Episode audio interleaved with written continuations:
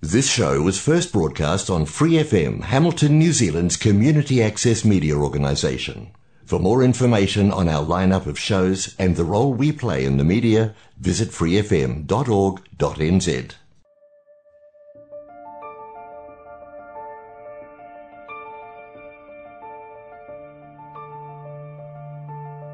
Kia ora and welcome to Creatively Wired. This broadcast is on Free FM 89.0 and is also available wherever podcasts are found. Creatively Wired is a moment in time where we chat with artists about what makes them tick. We will explore the way they work, what they are thinking about, and the many varied nuances of the creative process. Make yourself comfortable and let's have a chat with some awesome people who are creatively wired. Welcome back, everyone, to another Creatively Wired episode. Um, today, Jeremy and myself are very pleased to be joined by Kate Powell. And Kate Powell is, um, we, we know as a writer um, of, about arts and about music, as well as being uh, a Hamilton local who, um, I think I can call you a Hamilton local. Um, yeah, that's fair. So yeah, welcome welcome to the show. Kia ora, thank you for having me. Um, so maybe we can start off if if you can tell us a little bit about yourself. Yeah, sure. Um, so I've been a freelance arts writer and critic for the last eight years, um, and my publications have included the Waikato Times, Rip It Up Magazine, New Zealand Herald, Big Idea, and um, a, a, bunch of other music mags, just to name a couple of, of publications. Awesome. And um, maybe just to set the scene a bit, if you can tell us a little bit about what what were some of the moments that led you to um, becoming uh, uh, an arts writer? Have you always been in, into writing? Yeah, no. Um, so art and, and music have always been around me growing up. So my journey in the arts is sort of less about key moments and more about the people in my life in, who have encouraged me to embrace my creativity. Um, I was really lucky to grow up in a house where there were books on the shelf and music on the stereo and art on the walls, and I never actually particularly felt pushed either way into reading or writing or art, but I was always naturally really drawn to it um, a lot of my family do have a creative side. So I spent a lot of my childhood just like mucking around with paints and writing, um, or like uh, directing elaborate plays, or going to art galleries or museums and performances. Um, and also reading, of course, was a huge thing in my household. My parents always read to me. My grandmother, my mum's mum, was a huge influence on me. She encouraged me to like tell her stories a lot, and she was a very big part of stretching my imagination, particularly when it came to like constructing sentences and stuff like that. Um, and then when I was like eight or nine, uh, there was a weekly magazine that came out called Art Magic. And what it was, it was effectively just a, an art history mag for kids. And I guess in really broad strokes, it introduced me to the idea that art can be used as a lens to see and understand um, the world through, like the past, the present, and the future, which I found like really exciting. And um, then, of course, another really important figure in my development as a writer was my high school art history teacher, Peter Dornauf, who's um, a writer um, in the Waikato as well. And he was a really huge influence on me. Um, I was actually going through a lot of my essays. I managed to keep a bunch of them. Um, and it's been quite interesting reading them back because I can see a lot of the kernels of my current voice in there. Um, mostly because Peter encouraged me to use like pop culture, fashion, music, humor, politics when writing about art and art history. Um, the reason for that was because it was accessible and reader friendly without necessarily dumbing down the theory or ideas that we were talking about. Mm. And um, yeah, it was it was an approach that I definitely took with me to Vic, uh, Victoria University, and I studied art history and media studies and philosophy, and I did a postgrad uh, honors uh, in in art history, and that was where for the first time I was really exposed to like art academia and the rigorousness of it. And I found myself really struck by how dry and convoluted so much of the art writing that I was reading was. And it was actually the complete opposite of what I knew art to be at that point. At that point, I sort of viewed art, and I, when I talk about art, um, I, I, talk about art in the broader sense. I talk about visual, theatre, um, dance, music. So I'm using it in very sort of broad strokes. Mm. But I, I, saw it to be um, a really vibrant way to comment on society, to express um, either yourself or like a way to identify yourself. Um, and then during that time, um, I was also volunteering at the New Zealand Portrait Gallery and did like a little bit of writing. Um, I used to get a couple of reviews published in Salient, nothing super major, and it actually wasn't until like 2012 that I really considered journalism as as an actual like career path. Um, and that was because I discovered the Fairfax Media Cadetship, which was effectively um, you get um, a free ride into a postgrad dip for journalism, and then you um, are tied to a Fairfax Media uh, publication for two years. So you work with them for two years. Mm. So that's the trade off. Um, and so I spent weeks on an application. Um, I was like really hyped for it. And then I actually got rejected, um, first hurdle and I found that quite annoying. Um, so I, so I emailed, I emailed um, these people uh, back, being like, "Hey, why didn't I get get in? Like, I thought this was a good application. Can you please give me some feedback?" Um, and they must have liked my directness because um, I was invited through to the next round, and then eventually um, I interviewed with Jonathan McKenzie, who uh, was, and I'm not sure if he still is, the editor for the Waikato Times. Mm-hmm. Um, and we had a really great chat. Um, and I ultimately ended up not getting the cadetship. But Jonathan was very, very kind, and he told me if I ever wanted to sort of get into writing, to get in touch with him, and he'll sort of see what he can do. Right. Um, so I graduated with my art history honours degree, um, and I, I, found myself back in Hamilton um, quite like unexpectedly. The job market uh, at that time wasn't particularly buoyant. Um, so I returned um, home and um, I started working just as a visitor host at the Waikato Museum. So I emailed Jonathan, reintroducing myself and asking pretty much if they had space for a columnist writing about the arts because, you know, I'd just finished studying about it. So I thought, oh, well, I might as well just put this degree I have to use. Um, and to his credit, he, he um, put me in touch with Deborah Sloan, who was the entertainment editor for the Waikato Times. Um, and I started writing a bi weekly column um, about the arts, uh, while which I did on the side while I was working at the at the museum. And I was working under Deborah Sloan, um, who was yeah a really fabulous woman and, and mentor, and really encouraged um, my my writing. And um, I found the museum to be a really fantastic place to get embedded within like Hamilton's creative fabric because I found myself meeting all sorts of creative people because of course in the arts you've often got you know a day job or a bunch of like side hustles um, so I met uh, Joe Joe Williams, who eventually got me involved with the Hamilton Fringe Festival. Uh, Leafa Wilson, who's of course a curator, the arts curator at the Waikato Museum, and she was always like very encouraging of my accessible approach to art writing and eventual like forays into curation. And of course, I met all you lot from Creative Waikato and um, Draw Ink and Pilot. Um, so I spent um, a year um, at the Waikato Museum, and just before um, in June, June or July 2014, I curated my first exhibition with the help of Draw Ink, which was a celebration of kitsch uh, then I shot off to London and spent a term studying art business at the Sotheby's Institute and traveling around Europe, and that was really fun. I, I um, created my entire uh, OE based around um, famous galleries and wanting to see very specific exhibitions. So um, after about four months, I came back to New Zealand and worked in the dealer gallery sector for a bit. Um, I was working at Aesthete for a time.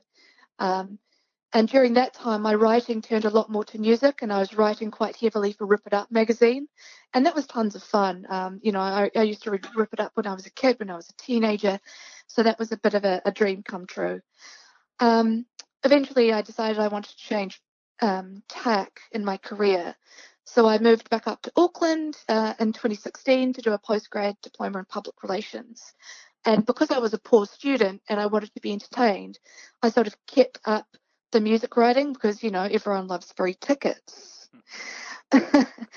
um, and so at the same time, uh, 2016, I curated my second show in Hamilton, A Fine Line, which celebrated contemporary uh, female Waikato artists. And um, after that, I sort of started working communications and public relations, which is what I'm in now, uh, but still writing on the side. And uh, one day, I think in 2017, I saw an article on the big idea, which complained about the lack of art critics in New Zealand. And um, that really um, irked me because it, by that stage, I'd been writing for about five years. And I've been writing for little or more often than not, no pay. Uh, so, uh, being a typical millennial, I wrote a very long rebuttal on my social media account, which a friend of mine read and suggested that I make public and tag the big idea in. Uh, and I did. And I don't often do that, but I was like, oh, you know, why not? They might see it. And um, they, they did. And they got in touch with me and asked me to write an opinion piece for them. And I, I guess it was well received because I've been writing for them ever since. Uh, and that's sort of where I'm at right now. Awesome. I love those all those moments you have of um, not really just accepting how things are, but just saying, you know, like when you said, "Hey, why didn't I get into this thing?" or you, you know, you tagged in um, the big idea and just kind of making stuff happen for yourself. That's really cool. Yeah, absolutely. Um, I think it's definitely a um, a theme of my journey, for lack of a better word, thus far. I think that's the often the way that in the arts things happen, right? Is it's mm. it's not really a sit back and wait for it to come to you kind of world.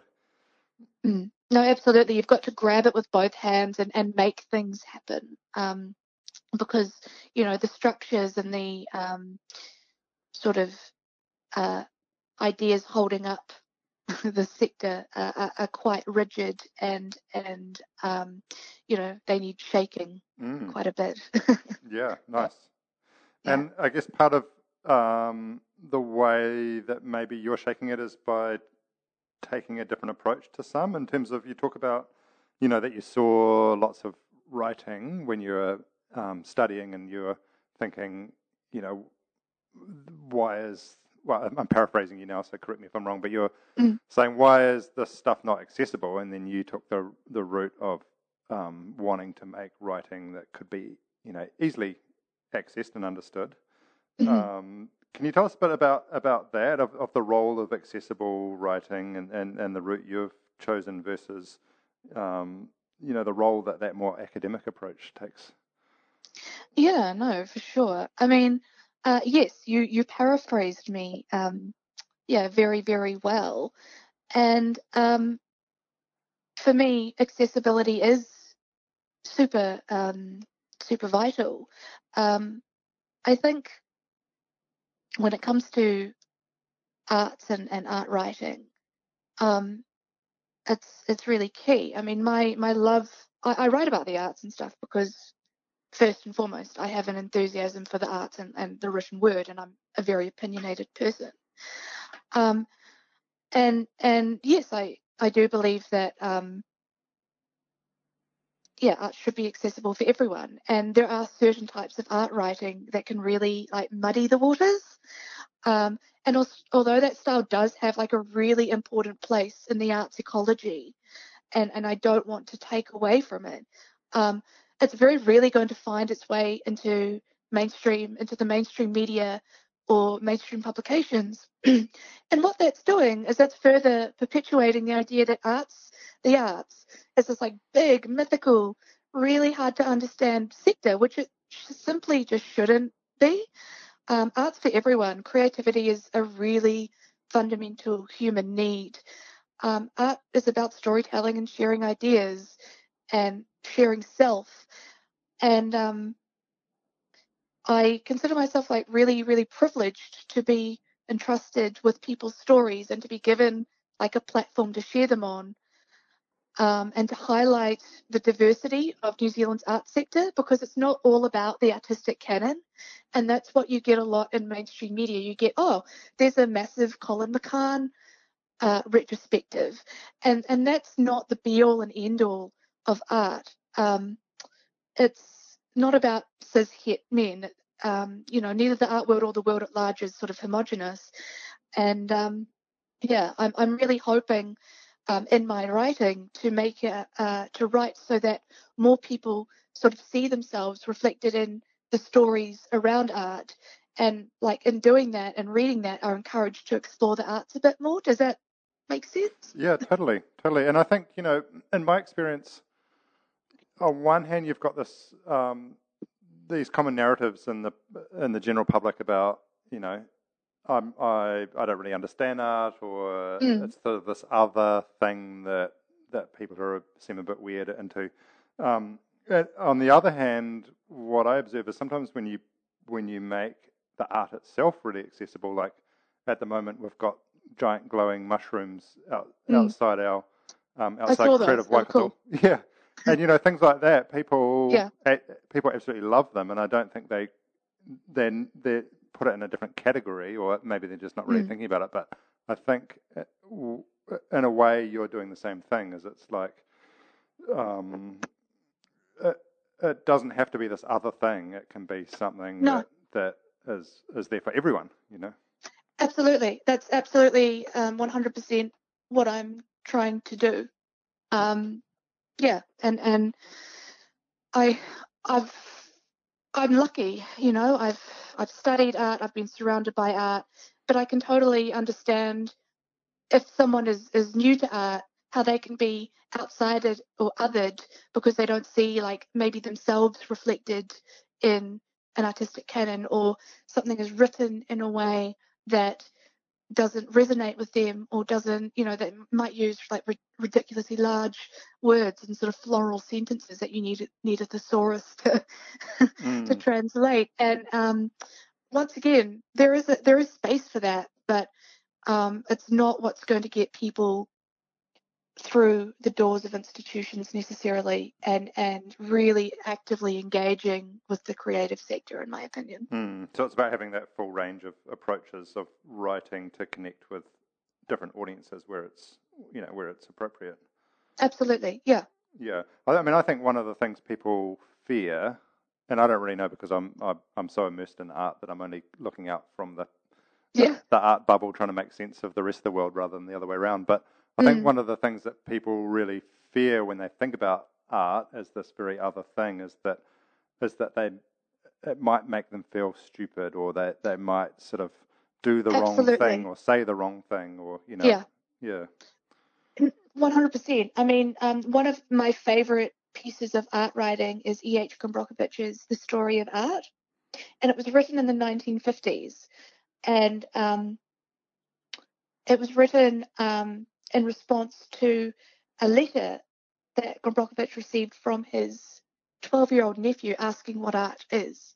So it's written so that a 12 year old can understand it. And it's not dumbed down. It's not, um, it's, it's very elegantly, elegantly written um, and, and explores big ideas and big art movements in a way that just makes sense and and is relatable and um, easy to understand. And that to me is like the pinnacle of good art writing. Mm. At least, at least when you're dealing in the mainstream or um, with large platforms, and not necessarily writing to an audience that has a high knowledge of um, art, um, uh, you know, the artist, the artistic world. Mm. That sounds mm. fantastic. Mm. I, I, this might sound like a like a dumb question, but maybe it's not. Um, no such thing as a dumb question. But why do you think it's important that people are able to to access the arts? So if, if, if writing is a way in for people, in- Yeah. into this arts world. You know, why, why does why does that matter? Um, I think it matters, and I'm just going to just thinking about 2020. I think COVID's really shown us how vital the arts and music is to society at large's well-being. Like we've known about it for a long time. Those studies are there that show, you know, 67% of people find that creating, like painting a picture, decreases their stress levels, for example. Hmm. Um, and art, uh, accessibility of art is important because having a space with ideas and stories, like be it around like the creative process or how a piece or um, happening sort of makes someone feel, it's really vital because it encourages more creativity, more engagement within the arts, and and it hopefully attracts a, a, as wide audience as possible. Hmm. Yeah, that's so true. to talk about um, art or write about art, um, be it telling stories or critiquing. I mean, that's like the, also the lifeblood of the creative sector as well, because being able to critique well, and to me that means like making your point without attacking an artist or the or their audience, but also not necessarily just sort of skimming um, skimming sort of surface level niceties, which is something that tends to happen a lot with uh, within the New Zealand sort of critical sector. What you're doing is you're also helping generate like a really healthy discourse and development of the arts sector like at large, because not everything can be good. I'm not going to walk into a gallery or see a show and I think that every single show or every piece of art is amazing that's boring and but that's also okay you know i don't want to like everything because what that reflects is like a really it's a truer more authentic experience of art um and and yeah what it does is, is by talking about art in a, like a really relatable honest way it op- opens up the opportunity for like meaningful dialogue and elevates a much wider experience of art um, and its creators and like where it sits within New Zealand. So hopefully that what that would do by encouraging people to talk and to communicate about art in really accessible ways is that it will move the arts from the sidelines into the mainstream and and you know we start having those mainstream discussions. Um, I think it was Jerry Saltz who said that being critical of art is a way of showing art respect. Mhm. And um, yeah, I really do agree with that sentiment. Nice, yeah. Because I, you know, definitely as a creator creator of things, if Mm. if you show, you know, a, a work to a friend and they go, "Oh, that's nice," you you really get nothing from that. Yeah. Um, sometimes a bit of criticism can can definitely sting, but if you're able to take that on board, then that is gold in terms of development. Yeah, absolutely. I mean, I've always said the worst reviews to write are reviews where I don't feel anything, Right. where it's it's very ambivalent. Like I look at a piece and I'm like, yeah, it's okay. Hmm. Because you know, where do you go from there? If if a piece if if an artwork or a show um, makes me feel like I love it or I hate it, that's you know that's where the interesting sort of discourse happens. I think, um, and and by having that discourse, having those sort of difficult conversations, because let's face it, it's easier to read a positive review than a negative one, or a positive article than a negative article. Um, by having that, you're sort of um, hopefully moving the sector away from less sort of it's an okay piece, it's middle of the ground, and really pushing those boundaries and encouraging um, artists and, and makers to sort of step outside their comfort zone. Mm. So, New Zealand's not a big place. Hamilton's tiny. Auckland's a small city compared, you Mm. know, on a global scale. Does that ever get awkward that you're writing about these shows and then you know you you bump into someone at an exhibition opening or you you you know their flatmate or something? Like, is it? It's a, Yeah. it's a small world that we're in. Is it? Do you? I guess what what I'm also thinking is, do you feel restricted by that in terms of if you're being, you know, you're being really critical, but then kind of like, oh, this is also my community. Yeah, I mean, I've you know I've been writing for so long. I'm sort of getting to the stage where I'm sort of circling back and interviewing people um, who I interviewed maybe five years ago. Um, and everyone I've spoken to, I've been very lucky, have been like really fairly decent and understand what I'm writing about. And, and like my, my personal style is to not, I'm never going to attack an artist or an individual. Mm. I'm going to comment and critique their work. And I think there's a real fundamental difference that people can get quite confused by. It's one thing to critique a work, it's another thing to critique an individual and a person and, and make it a personal attack. Hmm, that's Um, right. And because I, you know, I, I critique the output of the creative, I mean, yes, I've had people upset and I've had people, you know, complain to me um, about writing a negative review. I've been blacklisted from certain um, certain certain um, concert promoters um, Right. because I got too real. Um, but but you know, I mean, if they want if they want to live in that bubble, I mean, I'm I'm just one person with one opinion and one perspective, and they can choose to take it or leave it. You know, Yeah. um, a creative can choose to engage with it or not. Um, so yeah, does that answer your question? Yeah, totally. Totally. Yeah. And you know, I think uh, from what I've um, heard from quite a few creative people is that often if they get a review that is a bad review, Mm. um, uh, uh, that's kind of in, in um, inverted commas. Um, they often immediately will, you know, kind of shut down a bit to it.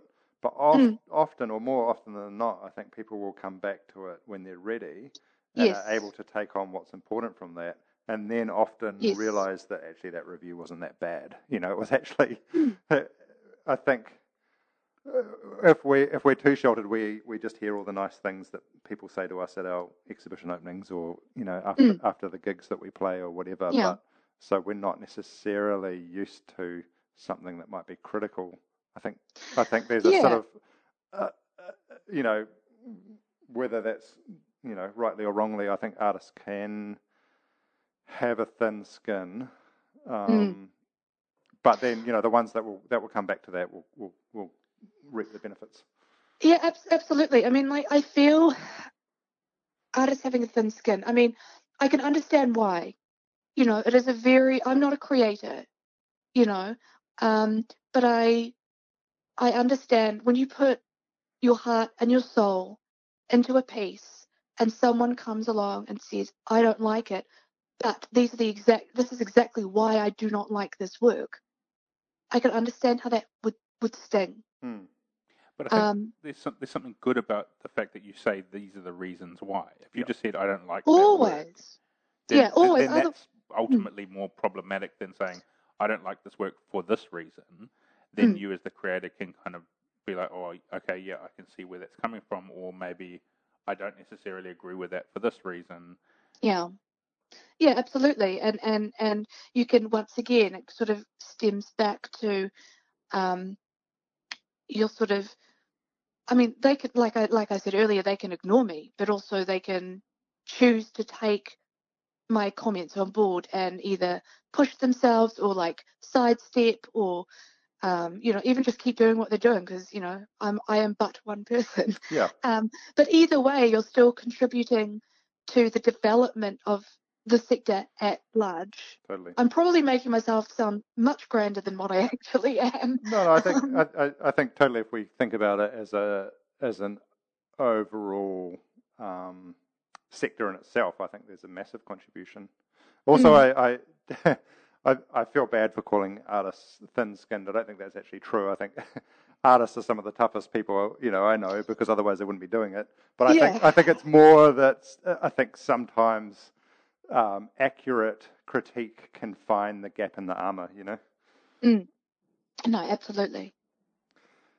And so I, I guess from that perspective, you, you talk about just being one person.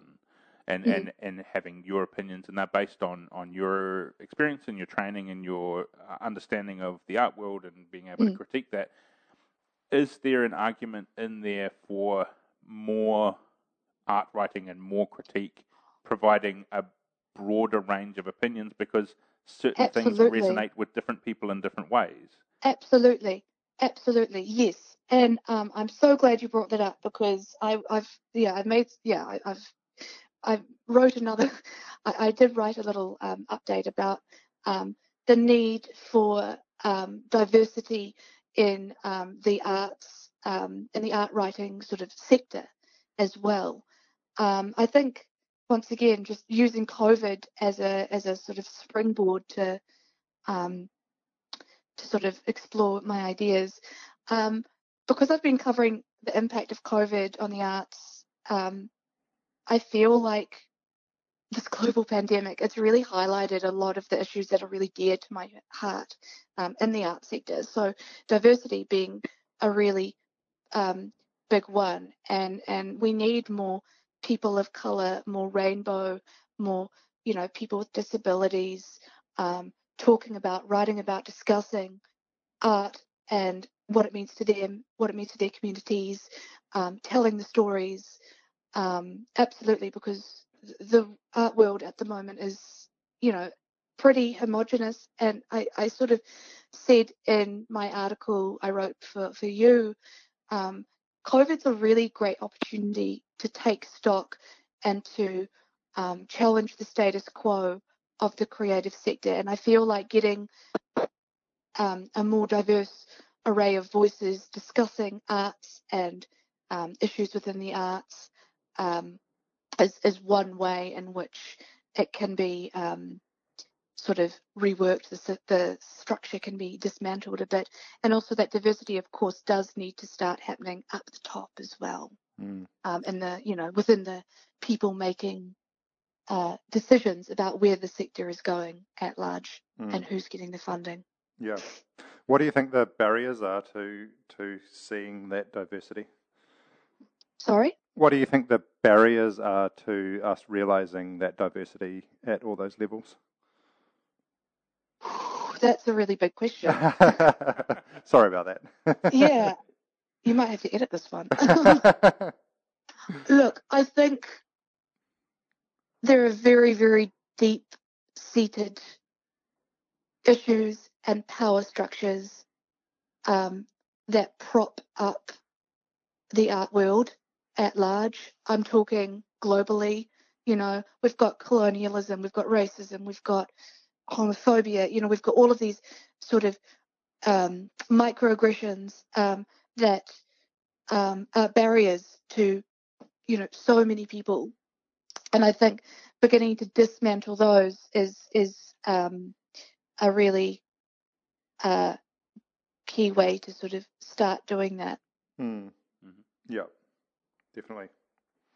Yeah, and that, uh, uh, yeah, and that I, that was a, a particularly huge question, which could, you know, probably lend itself to a whole um, series of podcasts on its I was going to say that's that's a podcast. That, that is yeah, that is a podcast in of itself, and and you know also, I'm very aware that I'm speaking from a, a position of privilege as well. The fact I'm a Pakeha, you know, cis woman who is you know who is tertiary educated in art and in art history. You know, I'm I'm I'm looking at um I'm looking at it through a, a in a position of privilege, and um and I'm hyper aware of that privilege.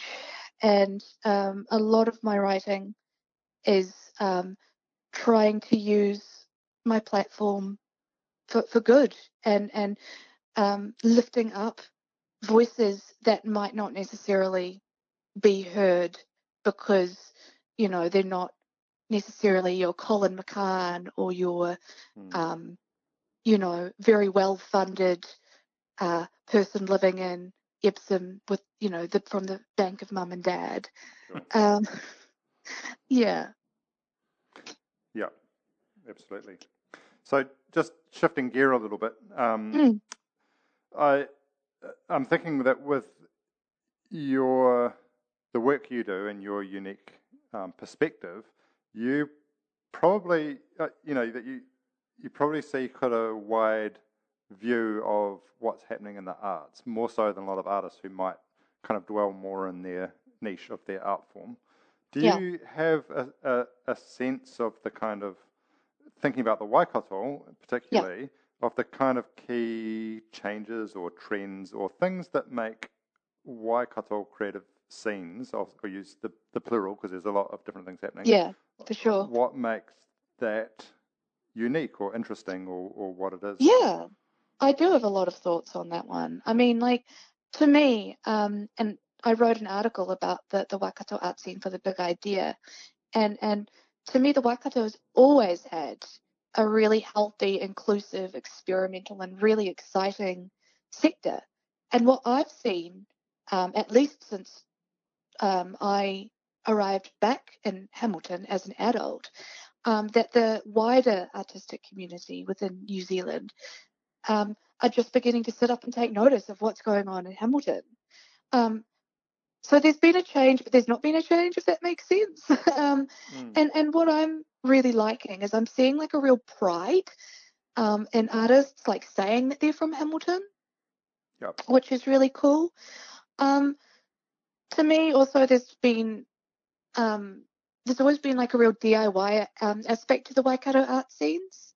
Um, so that's right through from like when I was in high school, there was a huge like punk scene and a lot of um, you know underage venues. What do you call them? All ages venues Mhm. um, all over the place.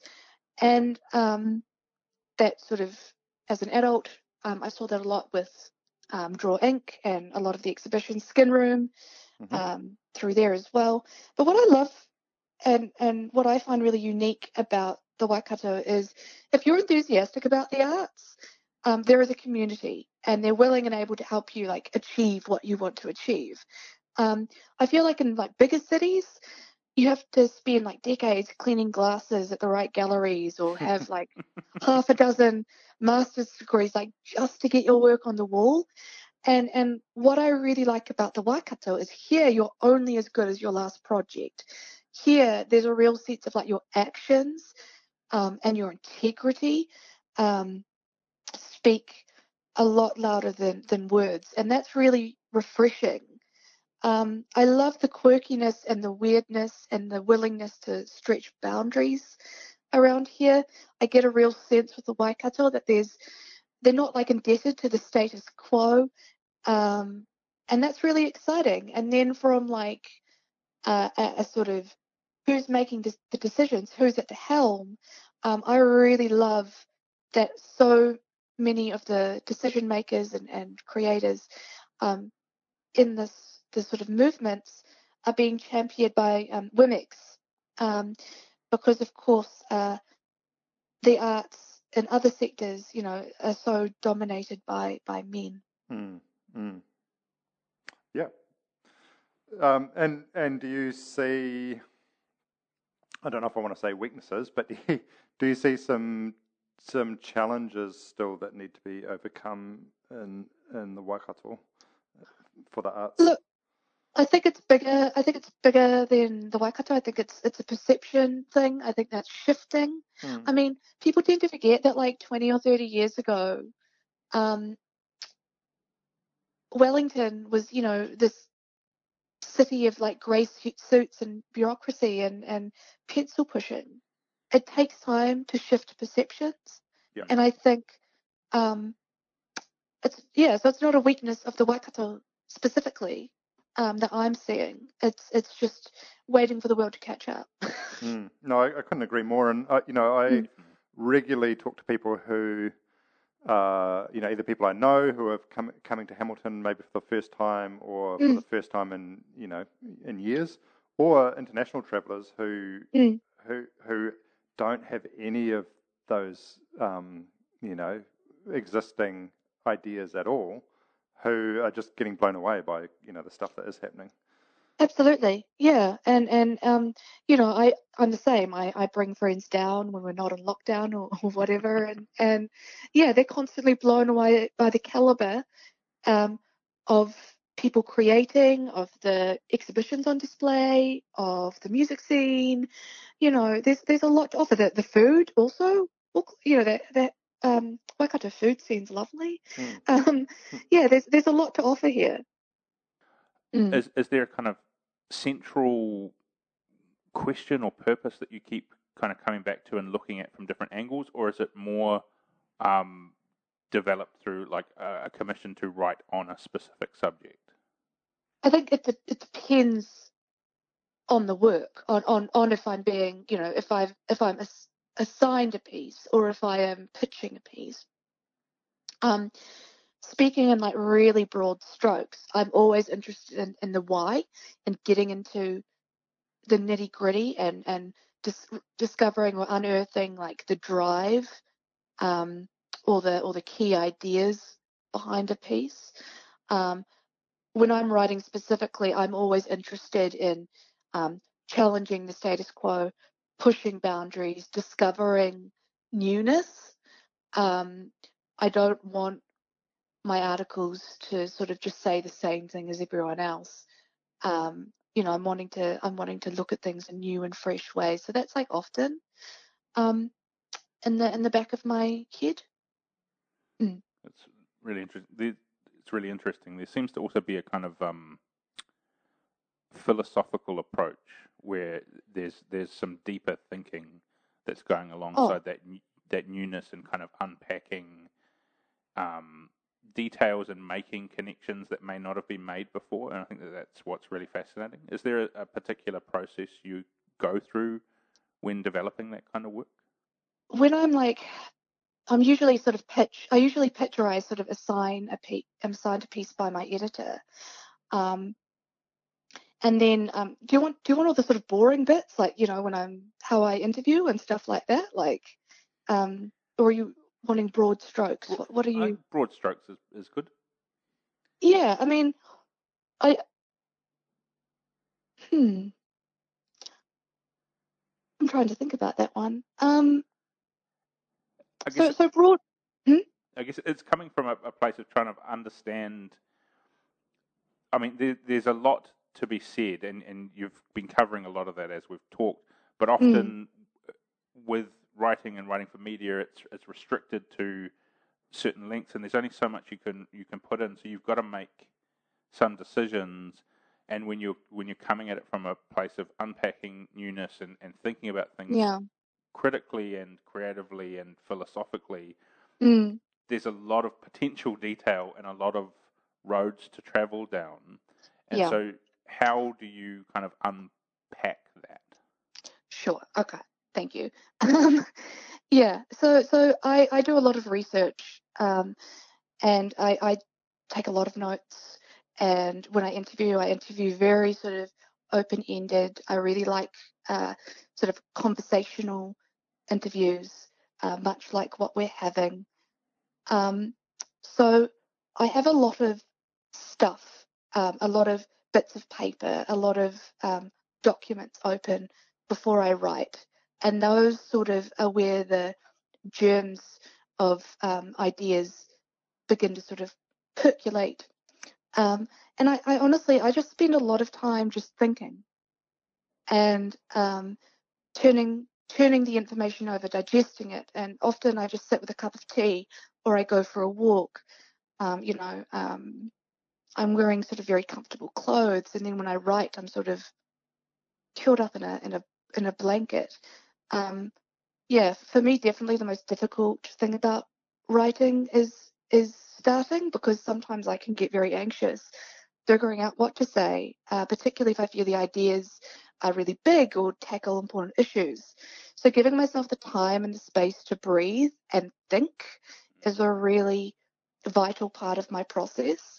Um, and, and most of the time, once I've sort of started writing, I really stop until it's done. I, I get quite sort of feverish. I've spent many nights with a, a pot of coffee and a, a playlist for company. um, uh, yeah, so um, collaboration um, is, is, another key part. Um, I often talk to friends or my partner um, about pieces or about what I'm writing about just to get those viewpoints and those angles that I might not not necessarily have thought about, um, sort of in the mix as well. So I, am not one of I'm not a very solitary writer. I'm very sort of engaged and wanting to get to the guts of things and, and wanting to hear people's opinions so I can get a really full picture of what I'm writing about. Awesome. Does that make sense? Yeah. Did that make sense in the end? Absolutely, Definitely. yeah. Yeah. Cool. What do you what do you think your your interest in art because you've grown up, you know, uh, mm.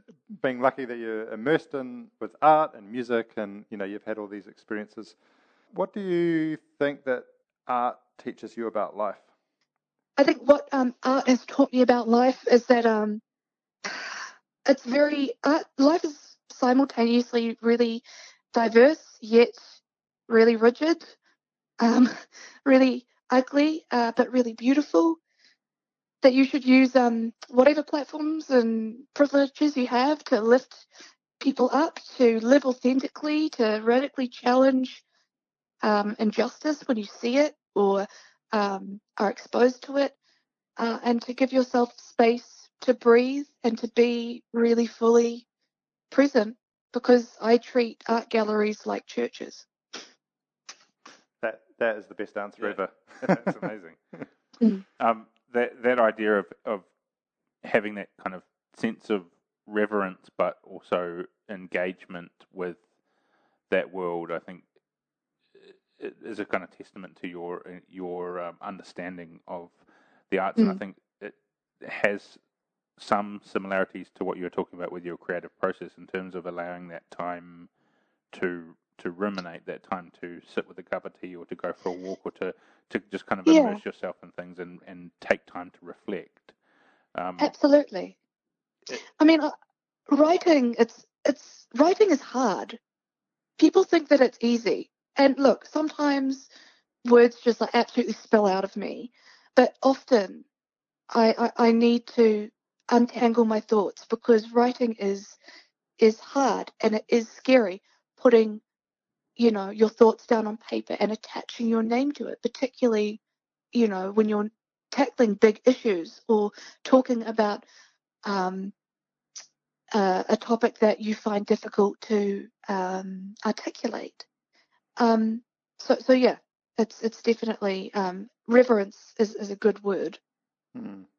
No, I think you're right that people people do underestimate what's involved in writing. I think there's a an idea that having you know basic literacy makes you a, a, a good writer in the same way that people think having an yeah. iPhone makes you a photographer. It's sort of uh, they don't quite see that the always the kind of extra levels that may actually make something great. Mm.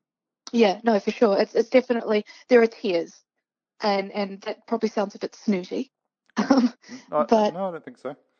Um, yeah, not not everyone's a writer. Hmm. Uh, not everyone um, not everyone can string a sentence together. Yeah. And and I think really hone in on the most important ideas to form an argument. Yeah. Yeah. Absolutely. Mm. Um, I feel like um, we've not really talked much about music yet, and obviously you yeah. are a massive music fan. You started Absolutely. writing about music, so as you said, so you can get free tickets. but I'm sure there's a lot more to it than just that. Do you want to tell us a yeah. little bit about music writing and and you know how how that is for you? Yeah, I mean, once again, I feel like a lot of the stuff we've already talked about, I bring into my music writing. Um, it's pretty interesting being a female music critic. Um, yeah, um, but it's it's really cool to be able to once again bring uh, the issues and the creatives who um, are doing stuff that is outside of the status quo and challenging, um, giving them more of a platform. I'm actually working on a piece at the moment about like feminist punk in Aotearoa, so pretty hyped about that, talking about the contenders oh, cool. um, as one of them, yep, one of the artists. So, um, yeah, I, I mean, music's probably like my first like real love. Um, my dad used to be a well is a tenor, Uh, so I grew up like surrounded by opera. Um, and um, I was a little little punk kid um, in the mid 2000s, punk and indie. So yeah, um, it's I've been really sort of uh, lucky and fortunate to interview some really interesting people and um, write about some really great shows that I've, I've you know been privileged to see. Um, yeah. Awesome. When when thinking about that, um, like writing about shows, and Mm-hmm. I guess looking at um, this probably equally applies to e- exhibitions as it does to concerts. Mm. But when you're kind of looking at these critically and reflecting on them, are you thinking about it as the entire experience, or are you thinking about individual moments within that experience? Good question. I tend to think about um, the experience as a whole Mhm. because, um, as a whole, but also at the same time, the whole is not necessarily the sum of its parts. So, like a bit of a bit of both. Um, I definitely have overarching like feelings and thoughts at the top of my mind when I write, but often as I write, I find myself going down um, sort of quite specific moments or tracks or yeah so so it's a bit of both it's quite which sounds quite jumbled but i swear it turns out all right well, I think that makes sense because Yeah. when you're thinking about a, a concert, it it is a whole experience and it is a, Mm. a thing that um, takes you on a on a journey and, and unpacks a lot of things. But then it's made up of a bunch of discrete moments and discrete moments that have different resonances with different people depending on how connected they are to a song or where they Mm. first heard it or who they're with and all of these things. So it's Yeah.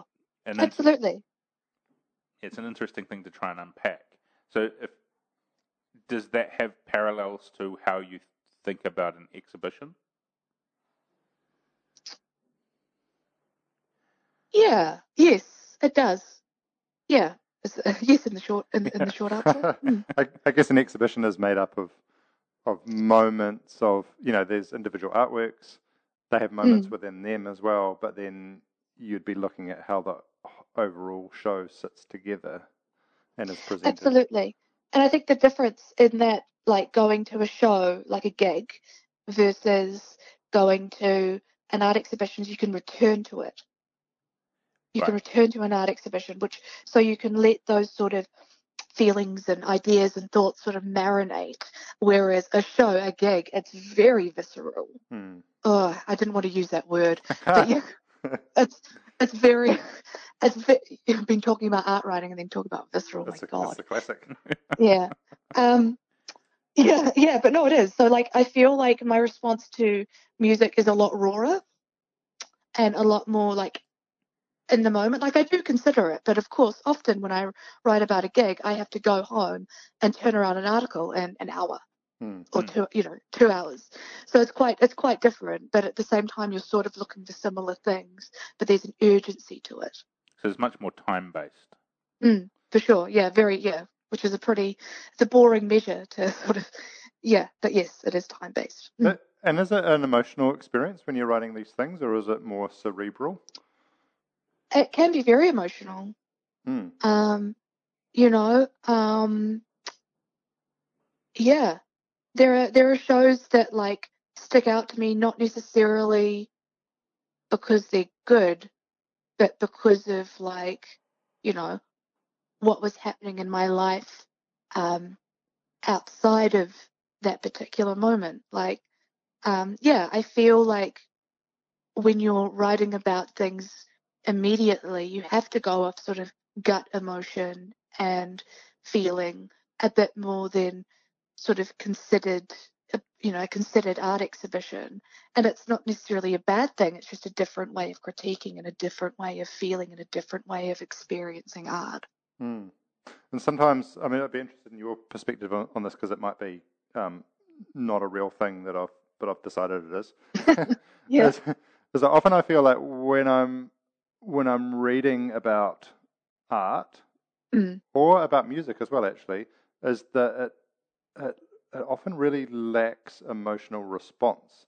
It, almost as if in certain circles, the emotions are valued much lower than the ideas. Whereas I think for I think for a lot of people, experiencing mm. creativity is an emotional experience. I'd agree with that. I think you're on the right track. yeah. Yeah, it's a good one. Good thought.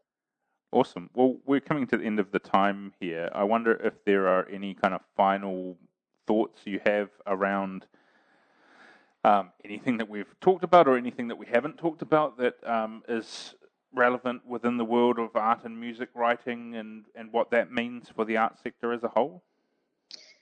Yeah.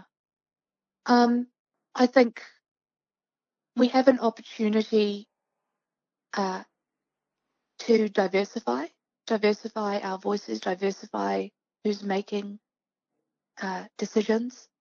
Um, in the wake of COVID, COVID showing us how valuable, how much art is valued um, in times of crisis. And I think, um, yeah, we've just got this very unique opportunity, and it would be a real shame to to to waste it. Um, and and I would encourage people to to read freely, read art and art writers freely, go to art exhibitions, start questioning, start challenging, start having difficult conversations. Um, yeah, to anyone who's keen on writing art, be critical. You don't have to be nice. That doesn't really, it doesn't really support a, a robust um, and meaningful art sector. Be challenging and challenge and push, push forward and push on always. Mm, great messages. And uh, and just before we go, uh, if people want to check out your work, um, I know you've mentioned a few of them, but maybe give us a rundown of, of where some recent pieces might be that people can check out, or any. This is a chance for you to plug a website or anything like yeah. that. No, sure. So um, I've got a couple of. If people want to follow me, I've got a couple of um, social media accounts. There's Kate Powell Writer on Instagram and on Facebook. So Powell, P-O-W-E-L-L. If they want to check out my writing, I'm writing most frequently frequently for the big idea. Um, I've got another couple of projects in the pipeline that I can't really talk about, but um, if you follow me on social media, you'll be able to find out more. Awesome. That's great. Hey, so good to talk to you today, Kate. Um, so lovely to talk. Lots of great ideas and um, nuggets of gold in amongst um, that, and yeah, all, all super interesting. So thanks so much for joining us. Thank you for having me. Thank you for joining us. This show has been broadcast on Free FM 89.0 and is brought to you by Creative Waikato. Have a great day.